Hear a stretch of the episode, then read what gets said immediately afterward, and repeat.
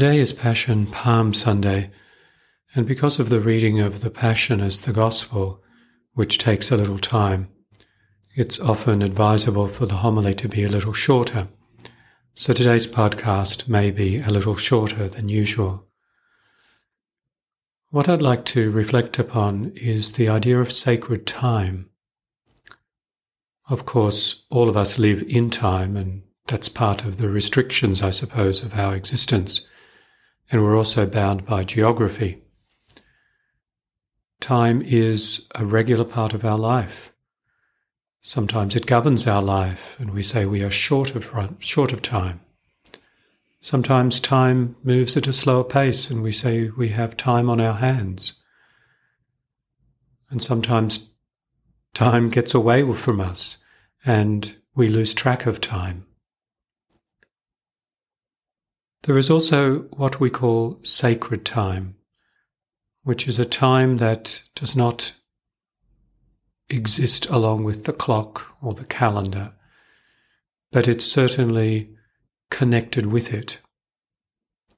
I often think sacred time is like our supernatural life, the life of the soul.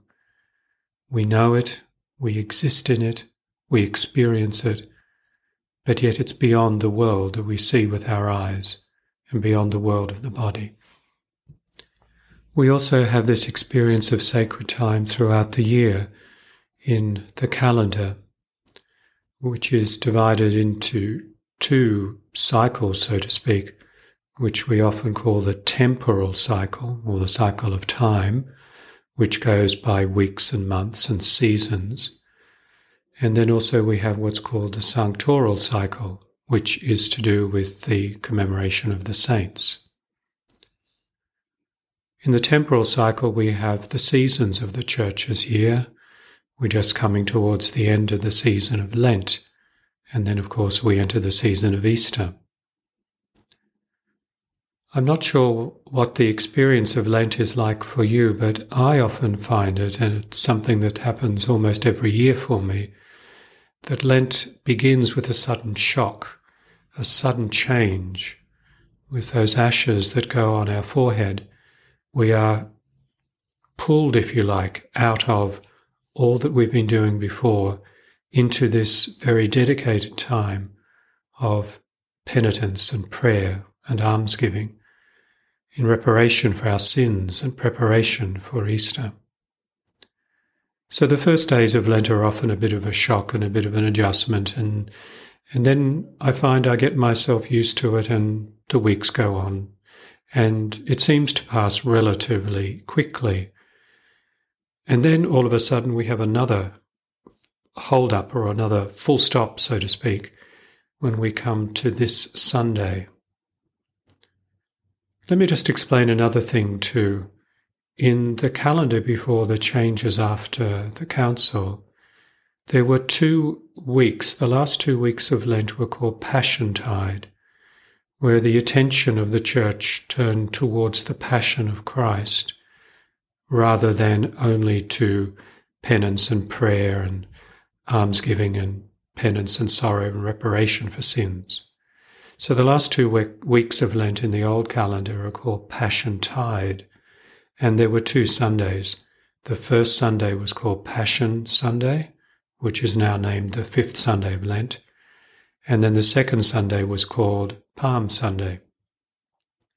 For reasons I'm not sure and I don't fully understand, it was decided to dispense with Passion Sunday and to move both Passion and Palm Sunday into the one Sunday, which I think is overburdening this day a little. Even there's some remnants, though, of the passion tide in the new liturgy because through all of this past week, the first pre- preface of the Passion has been used at Masses. And then in this coming week, that will continue. However, that being said, what I'm trying to tell and explain to you is I think that the Church asks us at this time to to stop short, so to speak, and to have an abrupt awakening to these days that will lead us towards Good Friday and Holy Saturday. So it's like the church says to us stop and pay attention. We are now entering into this week, which is the Holy Week. And so it is called that, the Holy Week. And each day of this week could be called Holy Monday, Holy Tuesday, Holy Wednesday, Holy Thursday. Now that means the church is saying to us, whatever else you're doing and have to do during this week, and many, many people still have to go to work, of course, it's not necessarily holiday time, but we must try to slow down. We must try to imbue into all of our activities this sense of holiness and reverence and awe at what we are approaching again. Because when we reach Holy Thursday evening and then enter into Good Friday, we've reached the climax of the liturgical year, the highest point, the highest peak of salvation history. And in a sense, we step out of time and we trace those steps again of our Saviour. So that we may appreciate again that all that has been anticipated and promised in the Old Testament is fulfilled in what Christ does. And we accompany him. We walk with him. We give him our attention and our time. We give him our love. We want to console him in his sufferings. We want to be there with him because what he has done, he has done for us. And in doing that, then we enter into the sacred time because what Christ did for us, his paschal mystery, his passion, death, and resurrection, is a real event that occurred in our history. So it's a history, in, it's, sorry, it's an event in time, but it's a unique event because all the other historical events that we know of happen once and then they pass away, swallowed up in the past, remembered, but in the past. The paschal mystery of Christ, by contrast, cannot remain only in the past, because by his death on the cross he destroyed death. And all that Christ is, all that he did and suffered, participates in that divine eternity and so transcends all time while being made present in them all. So I'd encourage you as you approach these days of Holy Week and then the wonderful Easter Triduum of Holy Thursday evening, Good Friday, Holy Saturday, to mark these days with some solemnity some care, and also some dignity. And maybe too, you might have the opportunity to spread that a little to others. And one of the ways you can do that is to use the correct names for the days.